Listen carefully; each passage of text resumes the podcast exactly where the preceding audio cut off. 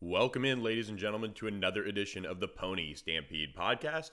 Thanks for listening on this Friday as SMU is set to take on East Carolina for homecoming at 11 a.m. Central Time in Ford Stadium on Saturday.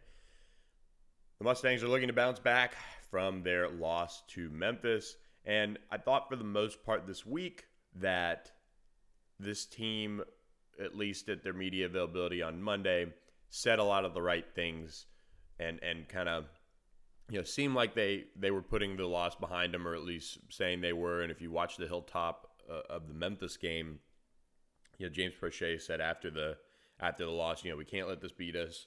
We got to stay together. We're family.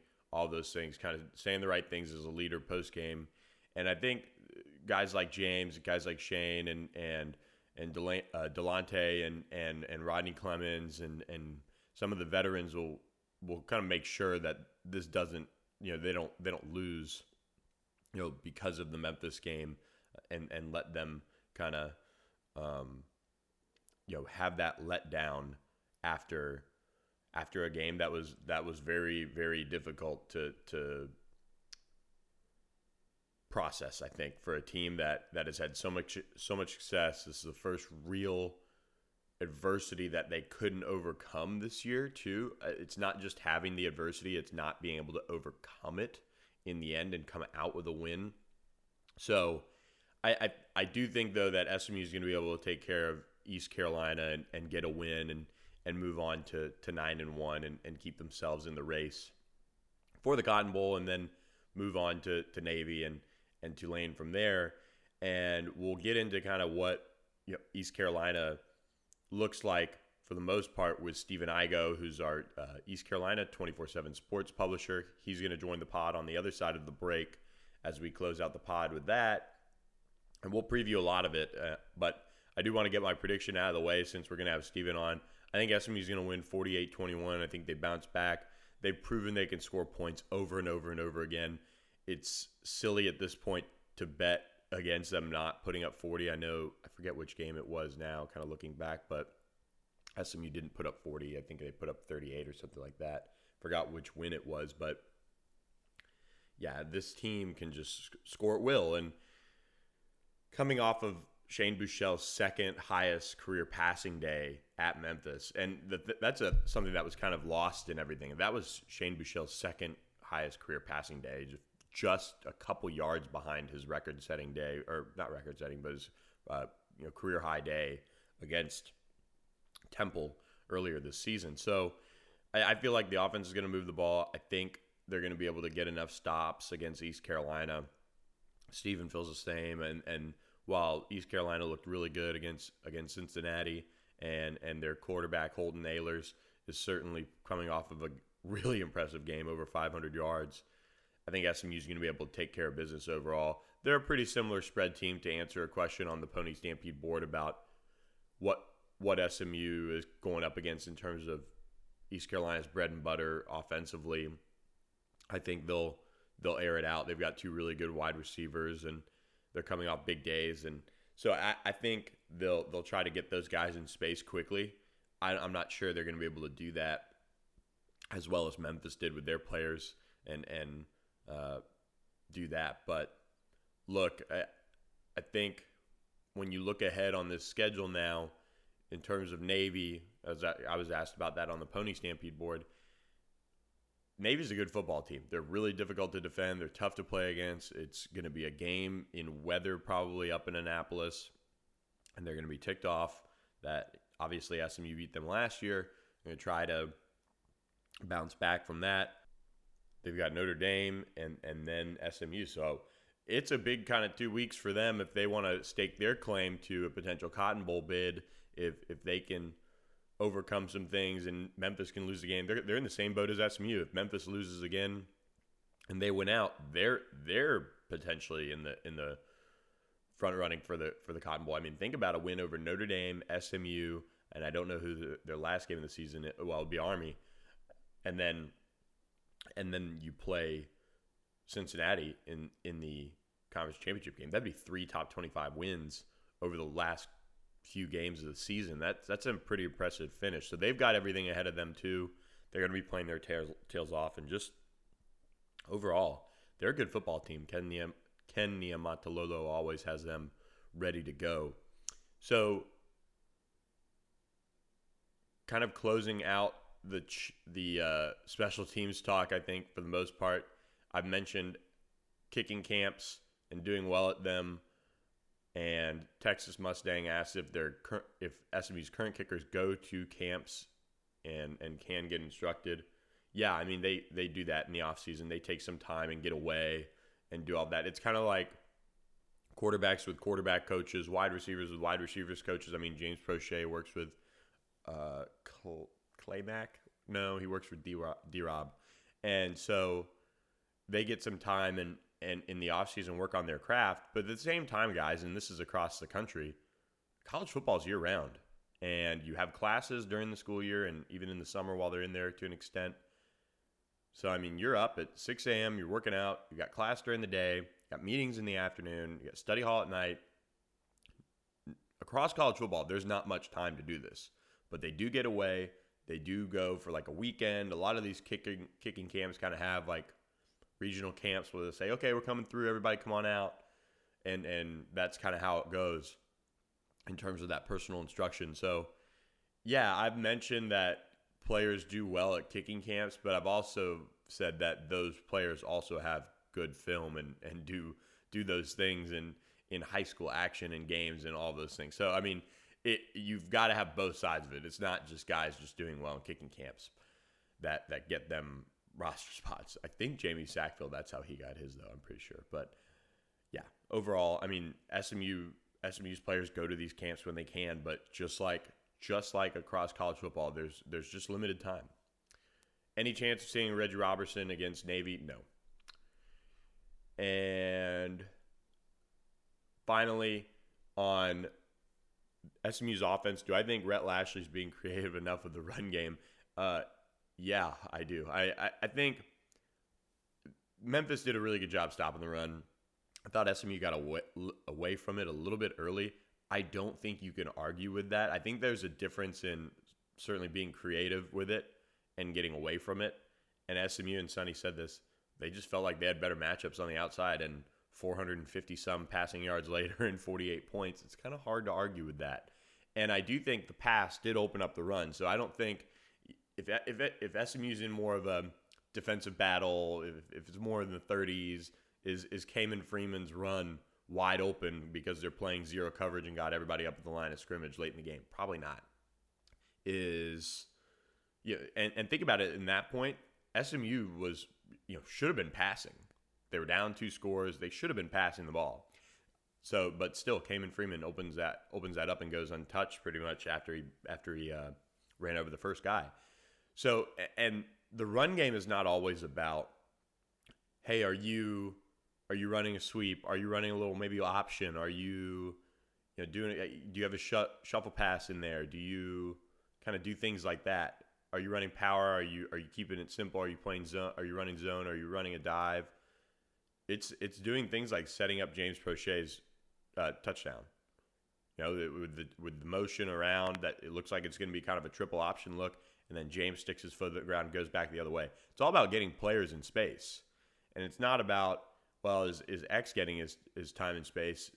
I mean, Xavier will tell, be the first to tell you, hey, if I do my job, that's going to open up James Proche on that on that wide open walk in touchdown. And so it that's what the running game is more about. And that just from talking with different co- college football coaches around the country over the last year, you're starting to see that more and more is is one, the Saints are, are doing a great job of that with their screen game, and that's kind of been the model that a lot of college coaches are, are starting to try and pick up is how do you get these guys out in space and have your screen game be an extension of a run game so that it makes you defend the entire width of the field so that then you could run the football. So I think while SMU did not run the football particularly well throughout the entire game on Saturday against Memphis, it wasn't necessarily their their job to to in this one to to carry the load. And it's tough to it's tough to sit here and say uh, no, he's not being creative. SMU has a top 15 well, after last week, I don't know what he dropped to, but going into last week, a top 15 running back in the country in terms of yards per game. So, uh, yeah, I think they're fine in the run game. It's more about other guys getting the ball in space as well and, and the run game kind of setting that up, which I think because teams respect it, they will uh, continue to be able to do that. Going off of the running game question, does Tamarick Williams get another shot at any playing time this year or not? I don't think so. It, it's week nine, and and you're you, you know the express or it's week eleven, I guess. Nine games in, you are kind of who you are, and I don't I don't think I don't think Tamarick Williams is, is gonna get any shot at playing playing time this year. I, I think that would be kind of kind of bizarre.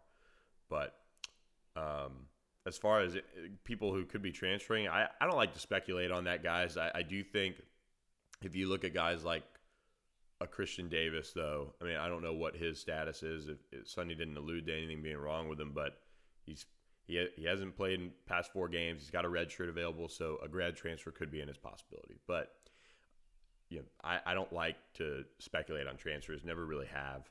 So uh, yeah, and then on uh, SMU trying to get transfers, I th- there there are a lot of quality guys hitting up this program. I don't think somebody's going to transcend it like Shane Buechele. And that doesn't mean they're not good players hitting up the team, but when you look at Shane Buechele, he set the all-time Texas record for freshman quarterbacks. I mean, are you are you going to get a bigger name than that? Probably not. I mean, there's just not somebody who's going to come in and who's been so successful at another position outside of quarterback that can come in and just demand that type of you know uh, respect and and and status among a team. So yeah, I, I they're going to be fine on transfers, guys. I mean, it, it's just just give it time. It's it's November. It's November eighth. They will they have a lot of guys hitting them up. A lot of them are quality and and and they've got they've got options ahead of them in, in terms of position groups. Uh, getting more interest. I think defensive tackles one, a veteran defensive tackle again, like Zach Abercrombie. Hopefully, one with two years, I would think, would be would get them a lot of interest. Uh, corner, still, I think depth there would be would be something they'd like to upgrade when you think about losing Robert Hayes, Eric Sutton, potentially Christian Davis, guys like that. You know, upgrading that would be a positive for them, I think. Potentially safety, maybe. Patrick Nelson's spot is is something to watch for sure. So there, there's a lot of there's a lot of different spots they could go. Wide receiver, I think wide receiver is one that either JUCO or or or transfer they could look to. Running back they could look to, but we'll we'll see. I mean, uh, kicker, uh, kicker, obviously, kicker, punter, obviously. The sorry, uh, yes, they are looking at kicking, punting, grad transfers, and and and guys like that. So uh, don't. I'm sure I would have gotten roasted if I would have forgot that one. But yeah, they're looking at kicking and punting guys. I know they got two legit options that they feel that they're uh, they're you know in the mix for as far as kickers and punters go. So um, I think that wraps up the team side of things. If you're looking at uh, if you're looking at recruiting, uh, was asked about Preston Stone and and and Savion Byrne. I mean, there's no update there. I mean, no one set a commitment date. Nobody's you know kind of come off of what they've been saying. They both want to take, or at least Savion has said, I want to take some more visits, which is natural. He's only been to SMU in Texas, so I think that's fair for him. And then Preston, he said he's just flat out not ta- not tackling the recruiting process until after the years his team's sitting at eight and one on the season, so he'll be uh, focused on that, and, and we'll kind of see how things go. But I mean, they're, they're, I mean, it's just kind of part, you know, where things stand or where, where they've stood since the summer with both of those guys. The staff feels like it; they're in it for Savion and for Preston. There's a lot of there's a fair amount of confidence there, but but we'll see. It wouldn't shock me if he took visits too, just to do his due diligence. Finally, a little basketball talk. STL Pony asks, uh, you know, is there optimism? Uh, he's feeling some optimism around the team after Tuesday's performance. Are expectations so incredibly low that maybe there's a chance SMU has a de- decent year? I think there's a chance. It depends on the waivers. I, I think Jacksonville State was really struggling losing the players they did off of their team last year because their offense was completely out of sorts. But they had a lot of chances to win that basketball game when you when you think about it in a way. They just they just couldn't shoot the ball in the in the uh, they just couldn't couldn't do it couldn't get it done. They they shot it well down the stretch and got after SMU with the press, but they they just didn't have the offense to go against uh, SMU. But I think it depends on the waivers and specifically Kendric Davis. I think he adds five wins to this team potentially. I mean, I think from what people are saying, he's that good. He he's that dynamic with the basketball. So we'll kind of see where things are at after SMU gets word on waivers. But I mean, there's a chance they could have a decent year. I just think more more so or not, it, it depends on the waiver situation. So with that, guys, closing out the pod. Thank you guys for listening. But on the other side of this break, it'll be my interview with Stephen uh, Igo from our 24/7 Sports East Carolina site, and we'll we preview SMU East Carolina 11 a.m. Central on ESPN two, or excuse me, ESPNU. So hope you guys enjoy that one. Welcome back to the Pony Stampede podcast. Thanks for listening. Joining us now on the podcast, our 24 7 Sports East Carolina publisher, Stephen Igo with Hoist the Colors. Thanks for joining the pod, man. Uh, this is a game that a, a, week ago, both of us probably thought, well, it's SMU, East Carolina. East Carolina struggling, but after Saturday night's uh, game for the Pirates against Cincinnati, this one is uh, very intriguing. Yeah, it's, it's just interesting from from an East Carolina perspective, and I'm sure SMU goes into this game expecting to win based on how they played this year and they're at home uh, where they haven't lost this season. But I think from ECU's perspective, they feel like they really let one slip away last week against a ranked team, and now they kind of see this as a, another opportunity against another ranked team to kind of finish the deal. Now, whether they can go out and repeat last year or last week's performance is a whole different conversation. But um, it is a you know it's a young East Carolina team, but I think it is a, a much different East Carolina team compared to maybe somewhat earlier in the season. And the thing about that game against Cincinnati was they uh, the Pirates had a ton of offensive success with Holton uh, having a, a big game, but they did it without four starting offensive linemen. I mean, it, when you were watching that game, what what stood out to you in terms of how they were able to have success and and and why was Cincinnati just given given them, you know, just no no issue to stopping them in the passing attack? Yeah, you know, it was it was pretty shocking, honestly. I mean, it, it's one of those things where I think everybody that covers East Carolina or is familiar with the program expected them to score in the teens at most. I mean, they have really struggled to score, uh, really struggled to move the ball. You know, I will say the last couple of weeks their offense has gotten better. Uh, they were moving the ball, and then against South Florida, they turned the ball over twice inside the USF 15 yard line and got stopped at the one yard line uh, after a senior tight end dropped a pass that was wide open in the end zone. So, I mean, you could look at that. That's 21 points. They lost by 25 in that game. So, they've really been stopping themselves. Uh, they're very young. You know, I think last game they started, you know, sophomore quarterback Holton Ahlers, true freshman running back, true freshman receiver, sophomore receiver, true freshman slot receiver. Um, they're just extremely young at the skill position. So with that, you're going to have some up and down play. But you know, last week for whatever reason it clicked. Cincinnati basically dared Holt Ahlers to beat them with his arm. Uh, they played man coverage and you know left C.J. Johnson, that true freshman receiver, one on one all day, and simply couldn't stop him. Um, and you know, CJ, despite being a freshman, he's listed at 6'2", 229, so he is a beast of a freshman. He was highly recruited. Um, and Holton Ahlers and him actually played together in high school, so they have a great rapport.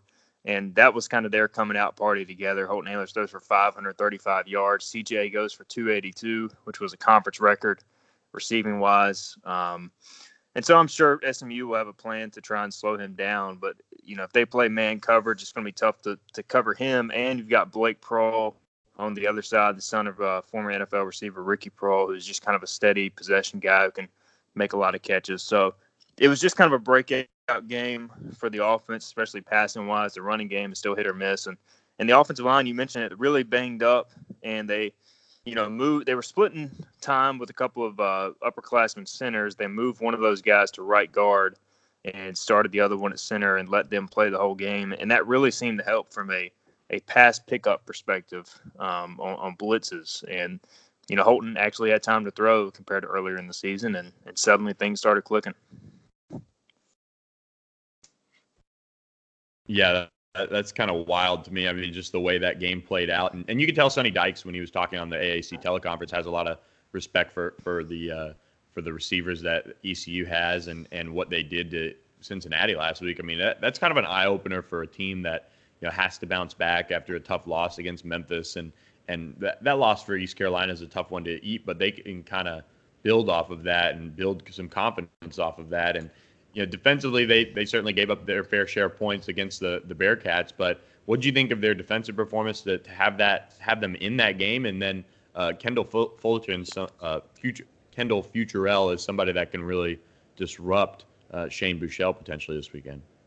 Yeah, you know they've the defense actually is interesting because defense started the year fairly strong and the offense was poor, and now the offense has turned around. Now the defense has slipped. They have really just sputtered stopping the run in conference play. I think they're giving up 284 yards rushing per game in league play, and you know you, you throw Navy in there, which is kind of skews the numbers a little bit, but at the same time, they gave up over 340 yards rushing to South Florida, and uh, I think close to 300, or if not more than, against Cincinnati last week. And uh, were killed by Desmond Ridder, the dual threat quarterback, on the quarterback draw all game long. The linebacker play just hasn't been very good. Um, you know, the defensive line play has been solid against the pass.